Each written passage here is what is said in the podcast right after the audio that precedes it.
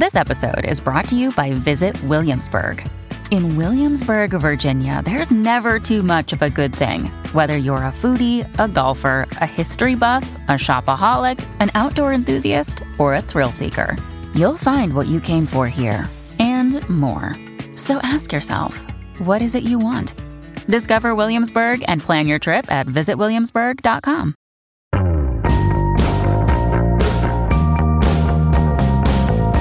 Hey, I'm Brian Hyatt, and this is Rolling Stone Music Now. Today we have live in the studio, sitting right across from me, Mr. Wayne Coyne from the Flaming Lips.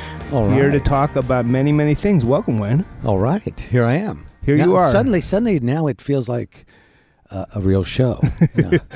Before we were just talking. Before, I thought, I don't know if this is going to work today, and then it's something happens, and now it feels it's the theme. It's the theme song, really. Yeah. And I have to say that, you know, that our listening audience cannot see your amazing sneakers, which are I guess what was sort of a pinkish purple kind of situation. Yeah, well, I mean, what is that? I know there must be a word for that. I think there was. It's fuqua or something like that. Is that a fuchsia? There you go. But someone got these for me.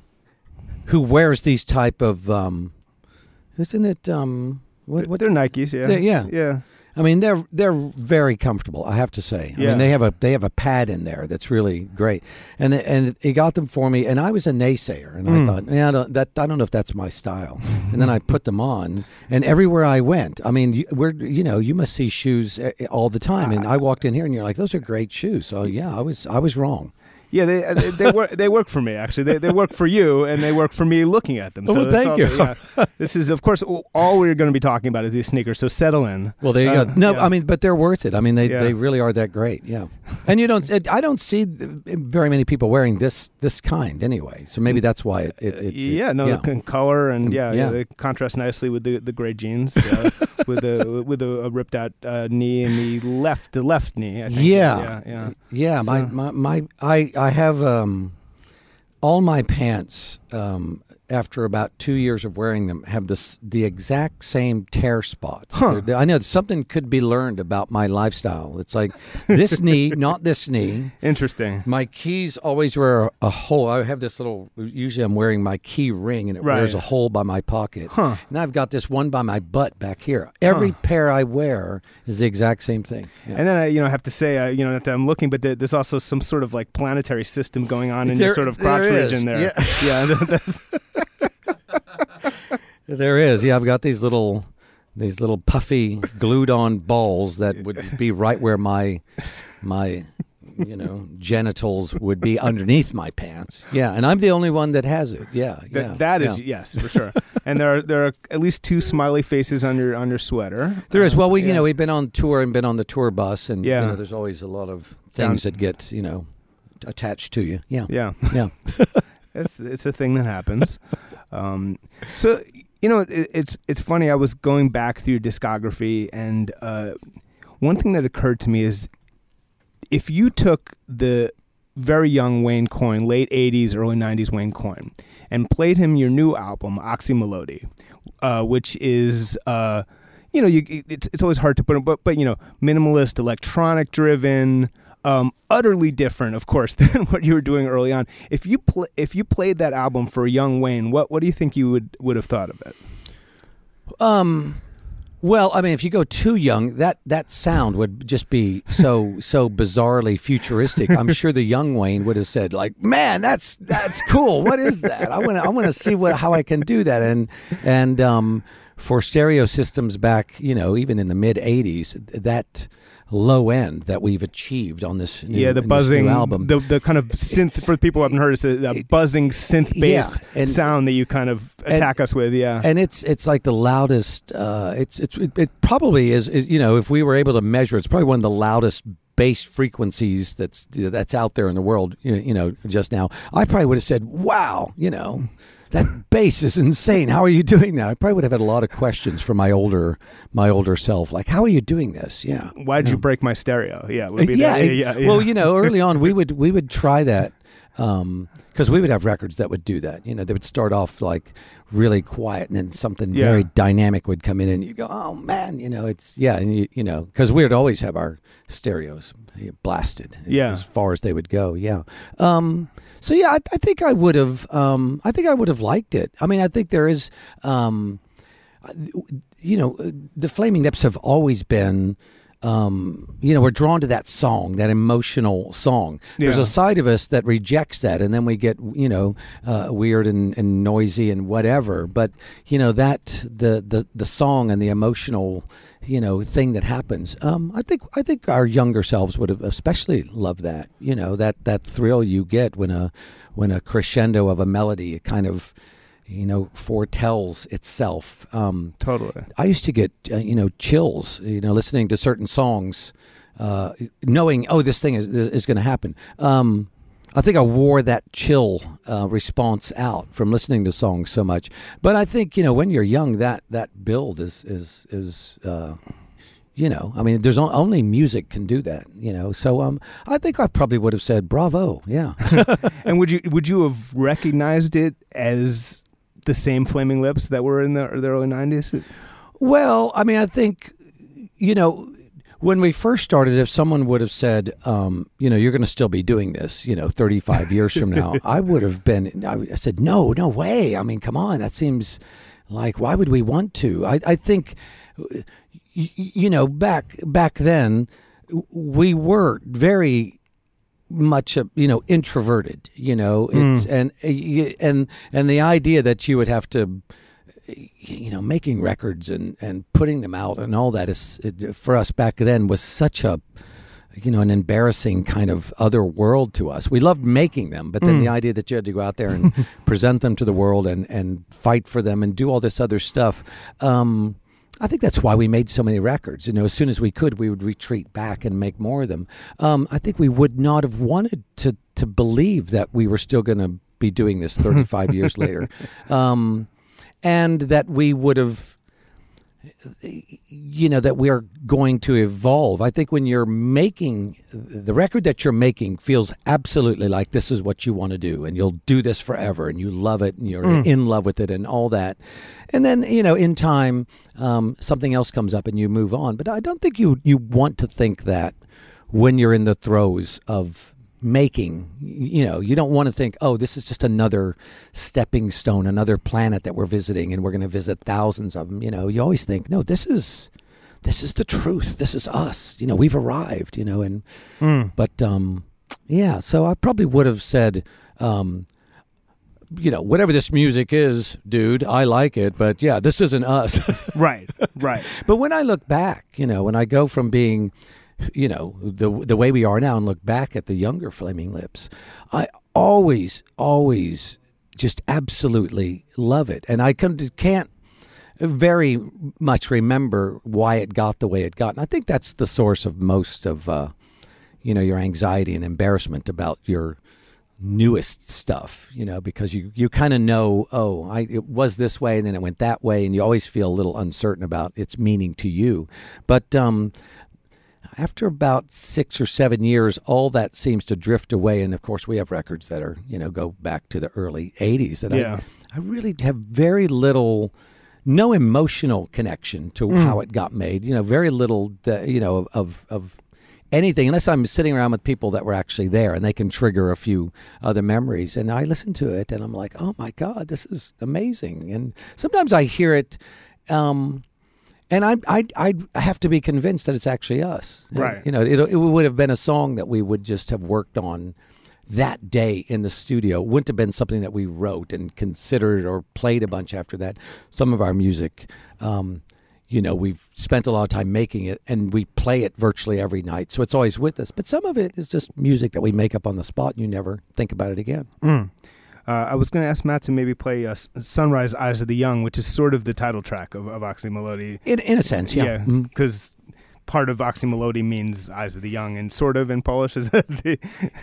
It actually does. I mean, we're saying it as Oczy Mlody, but I did talk to a woman when we were in Copenhagen whose first language was Polish, and she said it's the CZ is kind of a, you know, and of course, if you're Polish, that is a lot easier to say, you know. I don't think my mouth wants to move that way. And then the Mlody, the ML part of it is moi, is like a W sound. So the whole thing is very awkward if we're actually gonna, you know, say it as if a Polish person was. But I never thought of it that way. I always thought of it as just a great sounding couple of nonsensical words, and though it means something, actually means something. I thought that's amazing. But the part of it that we really loved was that it just was this funny sounding nonsensical thing. I've kind of sort of explained it that it could be one of the characters from Star Wars. You know, he's like a lizard, but he drives a spaceship and speaks English and all that. Yeah, you know. Admiral Oczy Mlody, General totally, yeah. Oczy Mlody. Totally. Yes. So do we have that? Yeah, let's hear that. The sunrise insists on gladness. The electronics that.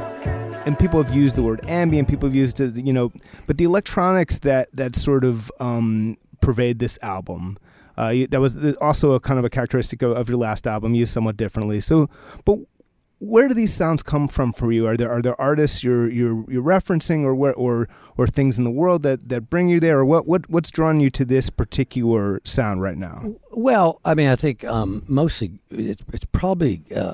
Convenience in the beginning. Yeah. You know, I mean, the way that we're sitting in a studio now, I mean, this to some people would be considered a big studio, right? You know, now you know, that right. Everything you can do can just be on your laptop or on a big hard drive, you know, somewhere over there, and every sound that you may want, you can have it, or you can download it in a couple of seconds and be working with it in all kinds of effects and, you know, plugins and all these things. So, you know, it probably begins with that. You know, you start doing stuff, and before you know it, you're not really working with instruments per se. You're working with other pieces of recorded stuff, and you can so, you know, willy-nilly manipulate virtually any sound to be something different than what it is.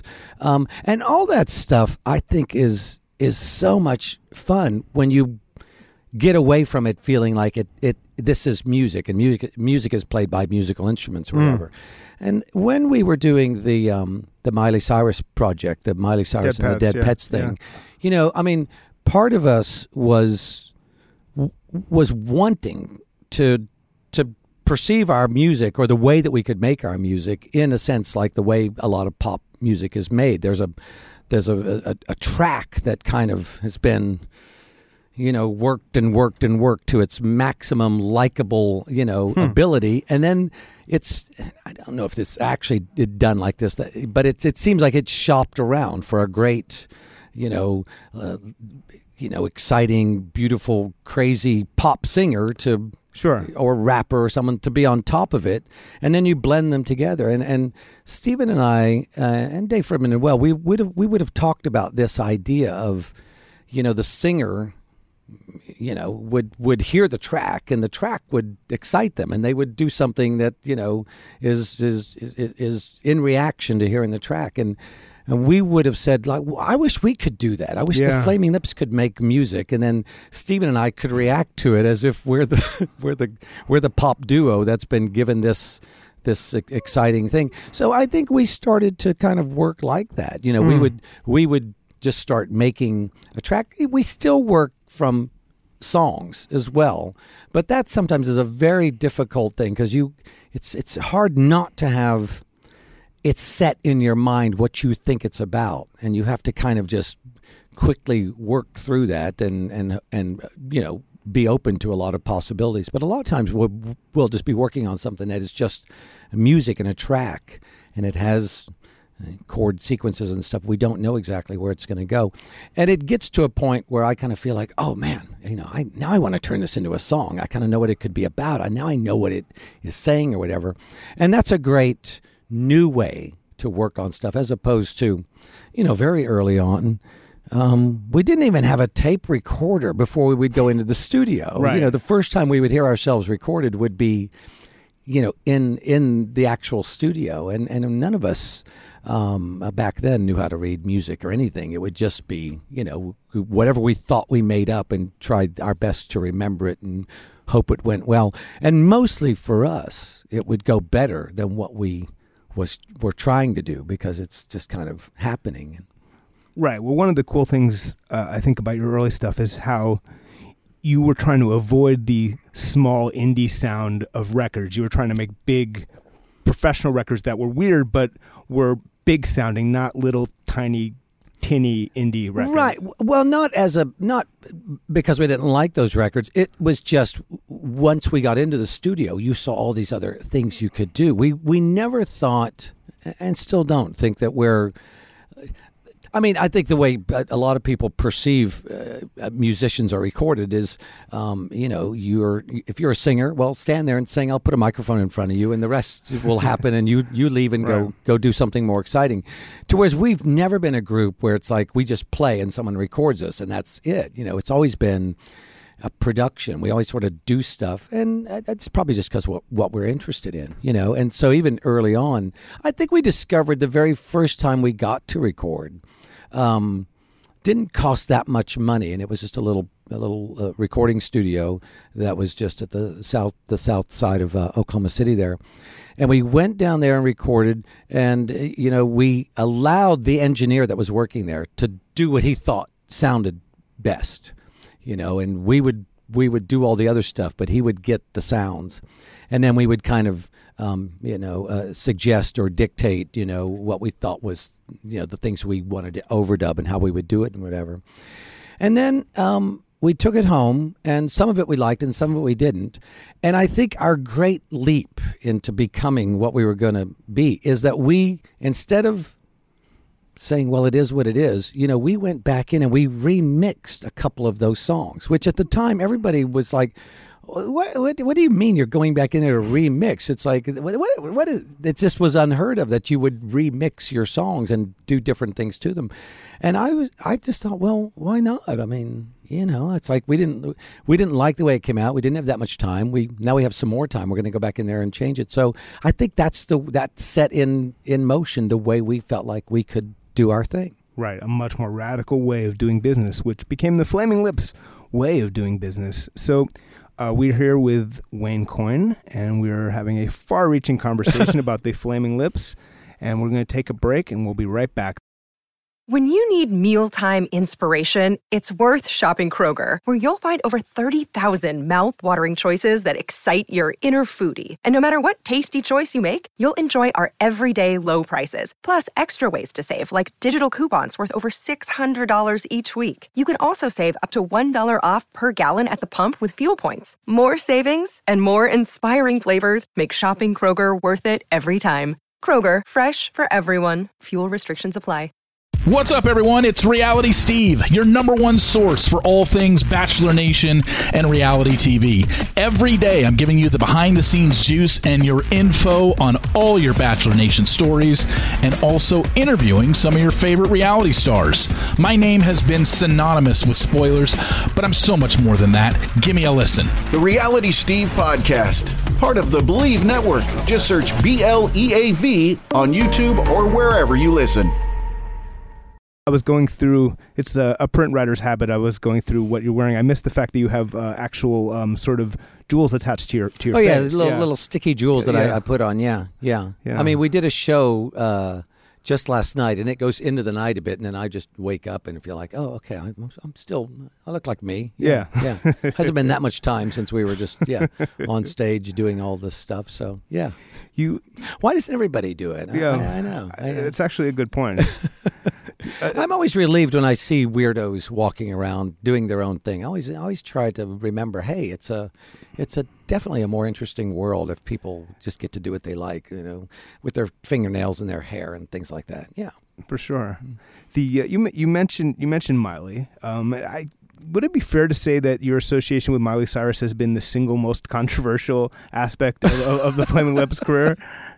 At long last, yes, you know. I mean, I think most people that like the Flaming Lips don't care about the, you know, the you know, Kanye Kardashian world of like, you know, that sort of intrigue. It's mostly about, recording and music and, and art and stuff like that. So, yeah, I mean, I think it's fascinating that people really do care about that stuff, but, And I can totally understand that, and previous to working with Miley, we'd worked with Kesha, lots of, but no one of her, that's going to be that, that visible, that, that much that you're going to, everybody in the world knows her, probably more than we did, But yeah, and then to do so much stuff together, I think that's, then that adds to it and all that. But I think in the end, not the end. I mean, I think before too long. Yeah. I think that won't really matter. Yeah. I think the way that she's already mature, but the way that she'll continue to mature and take chances and be really her own great spokesperson. Yeah, I think it's already kind of happened. I think in the way that she's made the record with us, and the way she put it out, and the way that it's all that is, and that's why we love her. I mean, I think anybody that it would be easy to think, oh, what is this stuff? But just listen to the records; you'll hear it. Yeah, and all the other stuff can be, it can be confusing, and it can be right or wrong or whatever you think. But if you listen to the stuff we've done together, it just blows me away. It feels like it's as much as about Miley Cyrus not being the person that people think she is, more than you not being the person that people thought you were, if you know what I mean.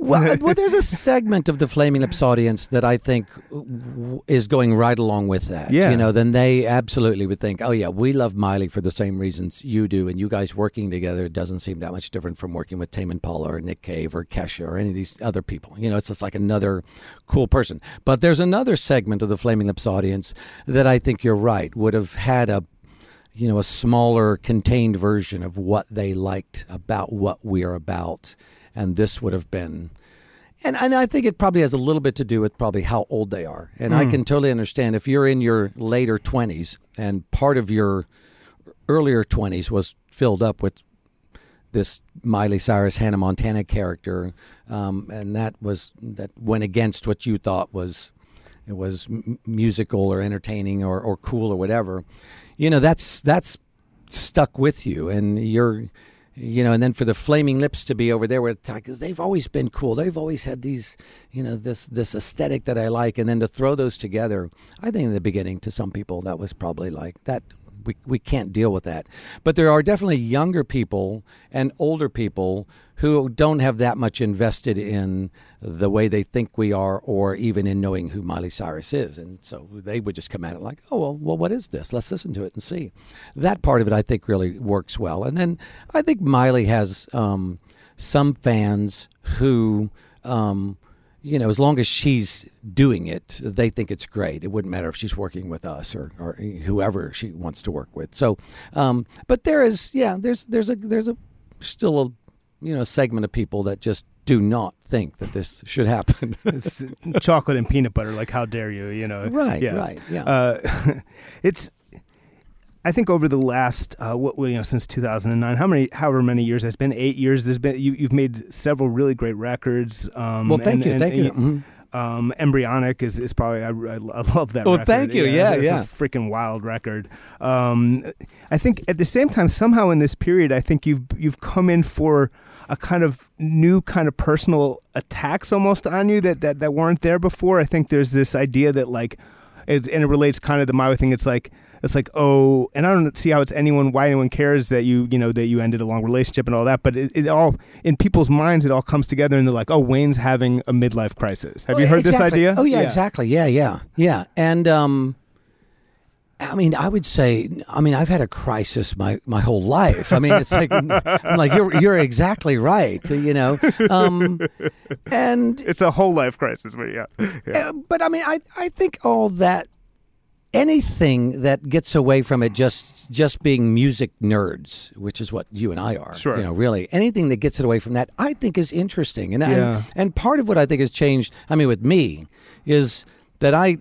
you know, talking earlier about the way we were introverted in the early 80s. I mean, part of the way I've dealt with it is I've sort of become an extrovert. One part of me is an extrovert, and just is like, yeah, I'll just do whatever. I'm just a, you know, whatever the class clown entertainer part of me has to do. You know, I'll do it. And I personally like stupid gossip and stuff like that. I mean, I like it too. So, you know, when you're part of it, it's kind of like, I don't really, I don't take it, you know, it doesn't really affect me. I mean, I understand there's like people are allowed to say whatever they want to say, and I am still, you know, every day, you know, 20,000 people say they love me. They absolutely love me, and about, you know, a couple thousand people say they hate you, and you just go, oh well, that's you know, it's just the nature of kind of popularity and being out there in the world, and you know, you being open to it. On a human level, is there any truth to the idea? Because it's no shame if it is. Has it been an era of experimentation and then something like a midlife crisis where you wanted to change your life? Or is it, I mean, is there any, are people right to any extent? Well, I mean, I don't know. I mean, anybody that gets to be, you know, 45 and something happens to them, especially if you're, you know, in a long relationship or something. Yeah, I would say, but I don't know if it's, you know, I didn't get a different car, you know, and I didn't really get a different haircut. I didn't, you know, I already, you know, but I did get a few tattoos with Miley Cyrus. So I mean, there would definitely be, if you were analyzing it from outer space, you might see, well, part of it is and part of it isn't. But I think it's probably that I'm lucky that I kind of have, and that's not my own doing, but I kind of have this energy that's, you know, that like, yeah, I want to do stuff. And you also have freedom because you don't have kids. You don't. Well, that's the other part of it. I don't think a lot of the world would consider that, but yeah, I'm kind of living. You're right. You know, this great, you know, unrestricted, mature life. And no one has stopped me. That's the other part of it too, you know. I just say, well, why not, you know? And I could see when you see pictures of Miley and my girlfriend Katie and myself together. I mean, we look absolutely outrageous and like we're, you know, and I could see what people could think. It prompted probably your first celebrity sex rumor of your entire career, which is impressive to get to that place. Yeah. Well, I mean, and it is all, you know, it's in the realm of the absurd, which we love. I mean, the very first time that we were able to go to the Grammys, you know. One of these little things clicks in your mind, you know, we think it's stupid and it doesn't have anything to do with music and it's all a popularity contest. All that is with us. But the other part of it is that it's absurd and it can be fun and ridiculous and it doesn't really matter. And so I think little by little we would be open to that part of the music industry or being a slightly popular weirdo group, you know, that fun part of it can be there too. And so even when we went to the first Grammys or being part of Beverly Hills 90210, I mean, all those things, if you don't go in there and say, yeah, this is absurd, let's have fun with it, you wouldn't want to do it very long. You know, it all is kind of embarrassing and it's all kind of, you know, there's some of it is stupid and Sure, in the end, I mean, how different is it really than walking in the space bubble? I mean, it's all exactly. Yeah. But I think all that is part of our personality and would I think our music would not be as interesting if that wasn't there. All that stuff that goes into humor and fantasy and ridiculousness. Otherwise, I think we would be a kind of boring old man group, right? You know, doing our thing, you know, no compromises. It's like, but for me, I feel very lucky that those things drifted away, and it's probably because we've done it for a long time. I think it's great to have, you know, these ideals and to see if they work for you or not. But after about 5 or 6 years, especially artistically, all that stuff gets a little stale and, you know, you want something to happen that makes you go, oh, I'm going that way. Because we're such good friends with Sean Lennon, we're always reminded of the complete, insane left turn that John Lennon's life took by by accepting and falling in love with and believing in Yoko Ono. And I think the Beatles' music, for me, was made better for it. You know, everything about it became like bizarre and more mysterious. Yeah. I think Lennon reminded me, I mean, you've gone as far as there was a shirtless selfie, I think, on Instagram. You look good, by the way. Well, thank you. All right, very fit. But then there was an incident with an unarmed grenade at the airport.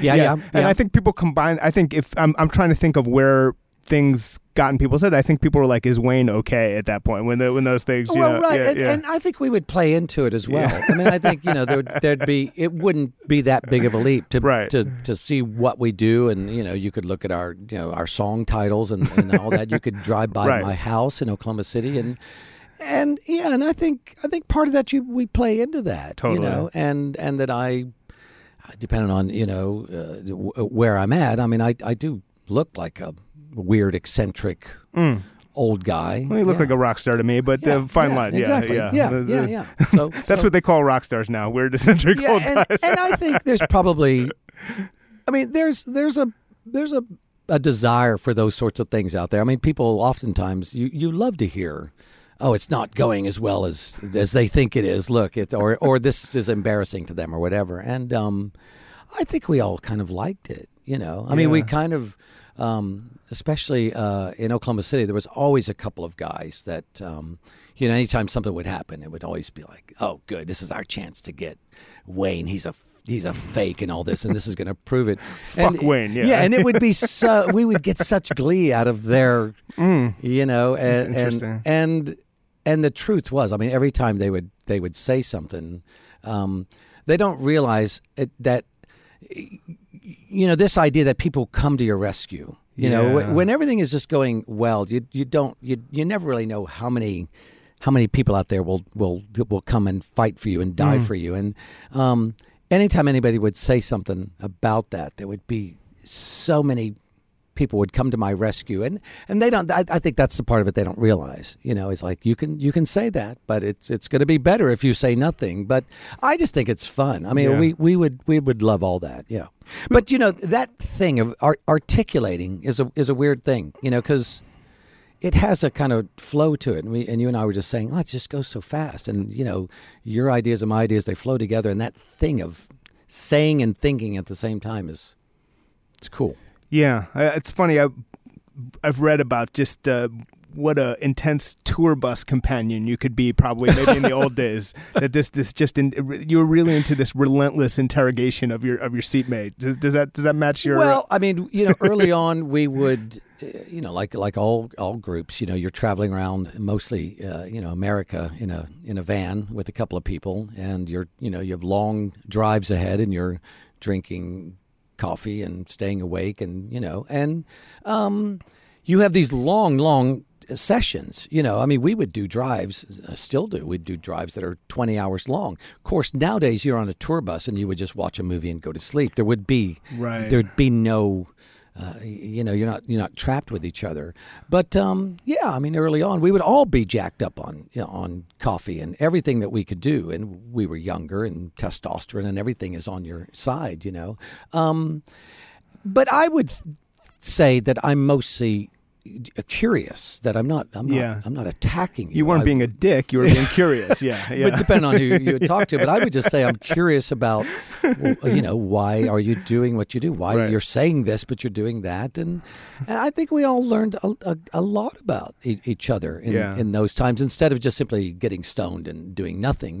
We would listen to music, we'd talk about music a lot, talk about our lives, and we'd analyze each other best we could. And I mean, I think some people don't like being in the hot seat. You didn't see my fingers, the hot seat in quotations. But a lot of people do, and a lot of people don't know that they like it until no one else ever asks them anything about what they're interested in. And, right. You know, being interested in someone is how you show you love them, you know, asking them, why do you do what you do is a way of caring about them.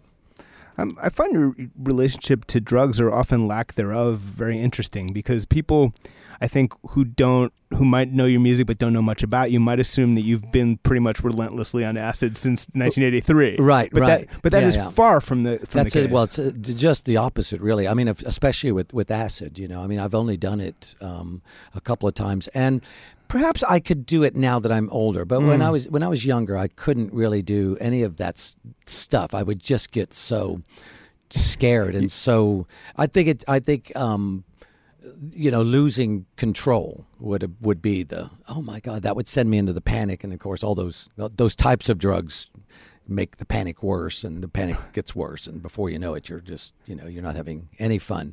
But I think as I've gotten older, I've probably been able to relax a little bit of that, or my chemicals aren't so intense anymore, and so I've definitely had more fun with drugs as I've gotten older than I did when I was younger, for sure. Yeah, you had one, I think, that you've written about, like an infamous, horrendous acid trip, right? Yeah.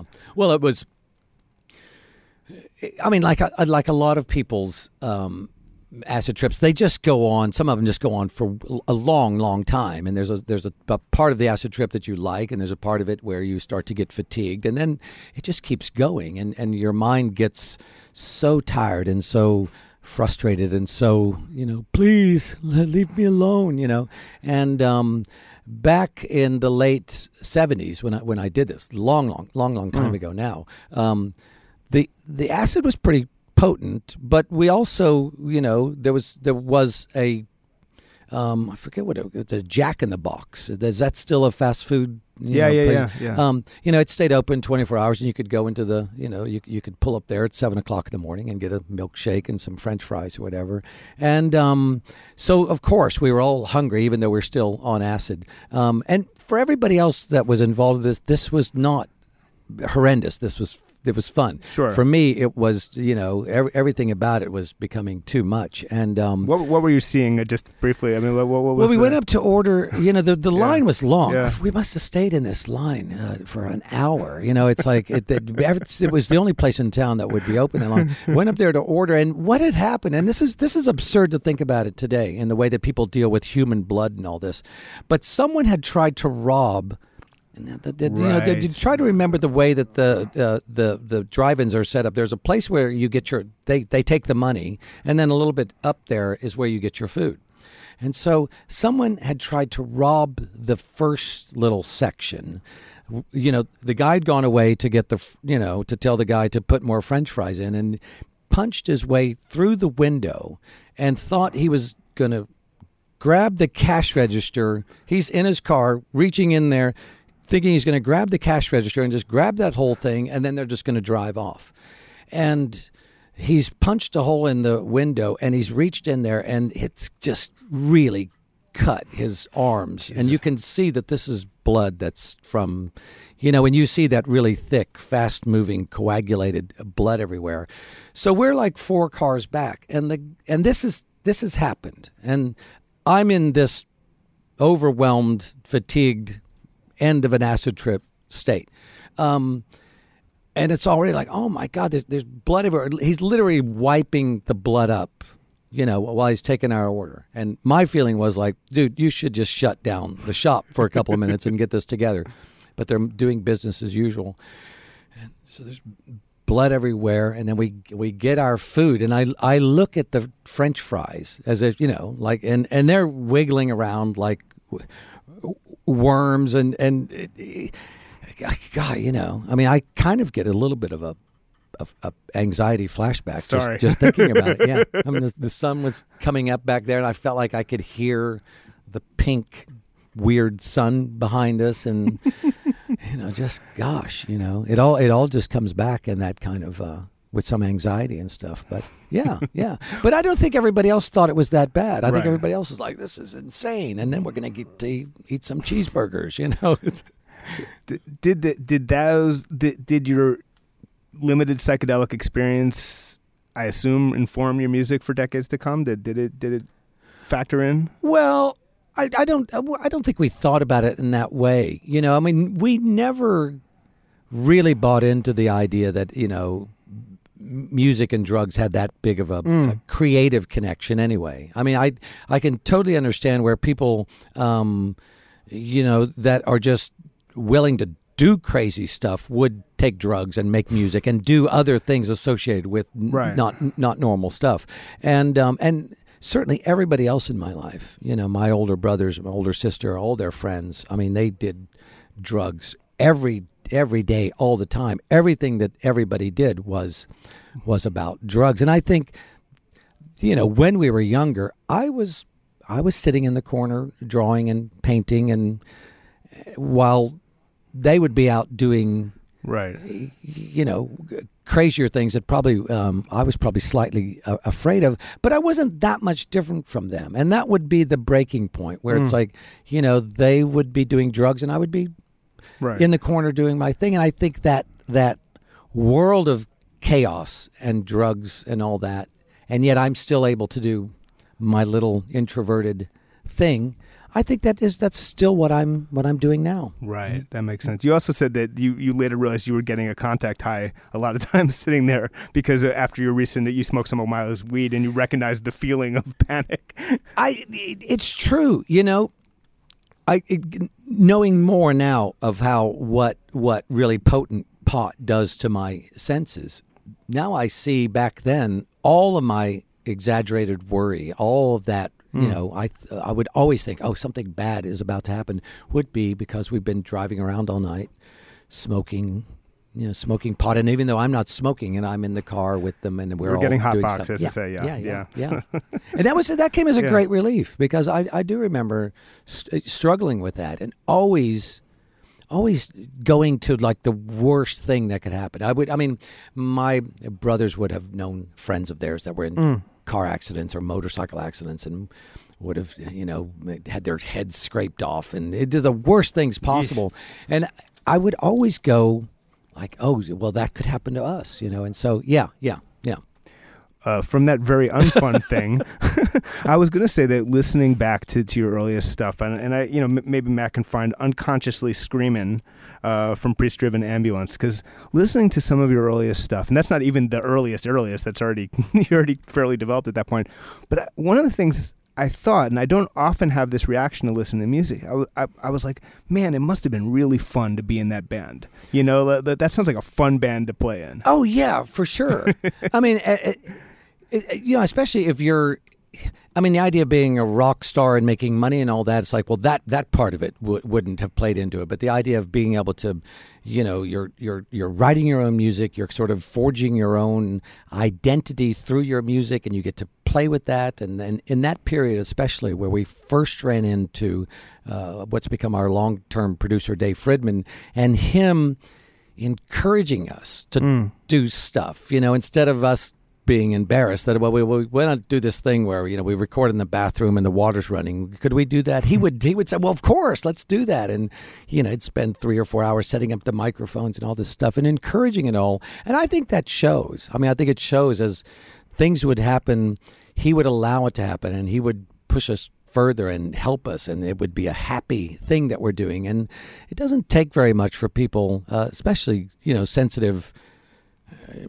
insecure people. You don't know if what you're wanting to do is any good or if it's stupid or whatever, but to have someone that's so authoritatively saying, yes, let's do it, this is going to be cool. And I agree. I think oftentimes about that period of the Flaming Lips, and it was, you know, about 4 or 5 months of just getting to do whatever, and nobody, I say it again, nobody stopped us, you know, nothing came in and said, hey, you know, I know you're having fun here, but you have to stop. And it just went and went. It's wonderful. Do we have that?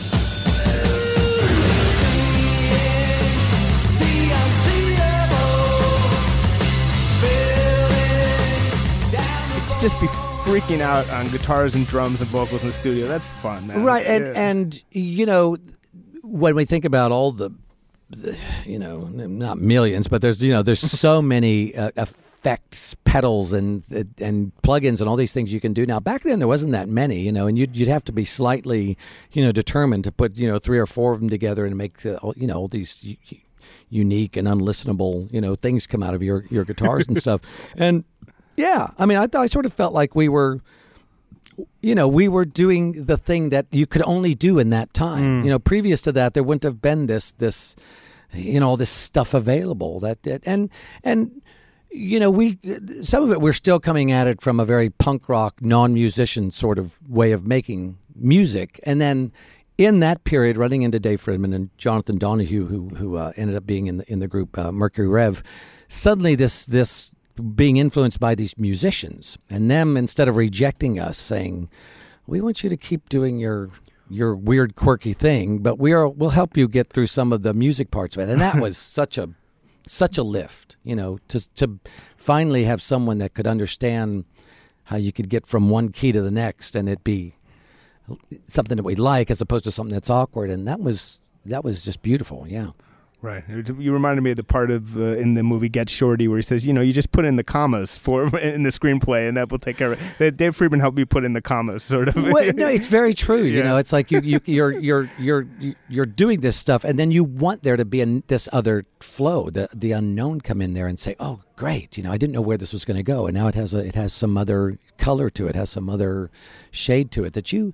I mean, music has to have collaboration. I mean, it's just. I mean, I think the best music is this. Your mind on music can handle so much complexity and so much stuff, and it welcomes, you know, little surprises and all that. And I think our music has always been made so much better by something injecting into this thing that we're not doing very well, but then this other thing comes in, and suddenly it becomes. Wow, it's just uncanny how it got the way it got. You got to fertilize the egg, you know. We have a couple minutes left with Wayne Coyne. I just wanted to say, what's next? I mean, do you have a sense of where you're going on the next album? What the direction might be? Not really. I mean, what usually happens is we're always doing stuff. I mean, whenever you know, I have a studio at my house, and then you know, so we're always doing stuff, and usually by doing stuff all the time, you'll stumble upon something that, you know, we'll all be like, well, what is that? What is this little thing? And Stephen is a great, you know, musical writer, and he's always writing stuff, and I'm always writing stuff. But it's that magic moment where we don't really know how it got the way it got. And Oczy Mlody started like that. The track Oczy Mlody, there's a track on the album called Oczy Mlody as well. And it has this little magical mood that I remember after we did it, intrigued us immediately, and then we kept going back to it, And a year later, we were still like, what is this? What can we do with this? And it made us try to do other music that was similar, like a piece of music that had this quality. And I don't know if we succeeded all the way, but certainly some of it carries a mood, you know. And anything with Kesha again? Is that ever going to... I hope so. Yeah. You know, she's not as brave and as confident as like a Miley Cyrus. You'd think she would be, but she's, you know, she's very much able to be crazy, but she pulls back a lot. And I think the things that happened with her and Dr. Luke and all that, I think it's kind of made her a little less like, I'm not sure I want to go out there. Freak out with the Flaming Lips right now. Yeah, I always invite her, though. I'm always, you know, every couple of weeks I'll give her a text and just say, hey, what are you doing, you know? And so, maybe in time. I mean, I absolutely love her, and she's. I mean, she, like Miley, I think is so great, and so talented, and so creative, and a lot of the story of what she is, you know, overrides. You know, just listen to some of the music, you'd hear it, yeah. And being around her for just a couple of minutes. I mean, the very first time I met her, we went to her house in Nashville, and she came out with her own tattoo gun, and said, "First of all, let's get some tattoos." And I said, oh, okay. And her assistant quickly came over with a handwritten note that she wrote out as quickly as she could. And I couldn't tell exactly what it said, but after a moment, it said, "I won't sue Kesha if my tattoo gets infected," and sign it. On that note, this has been... It didn't get infected, luckily, yeah. Good to know. I should have asked. But on that note, this has been an excellent, if I may say so, Rolling Stone Music Now with Wayne Coyne of the Flaming Lips. And thanks so much for being here, Wayne. You were excellent. I love this scattershot. Me too, man. The way my life is, yeah. So please come back next week at 1 p.m. on Volume to listen to more Rolling Stone Music Now, and download us as a podcast on iTunes or wherever you get your podcasts, and be sure to subscribe too. See you next week. Have a great week.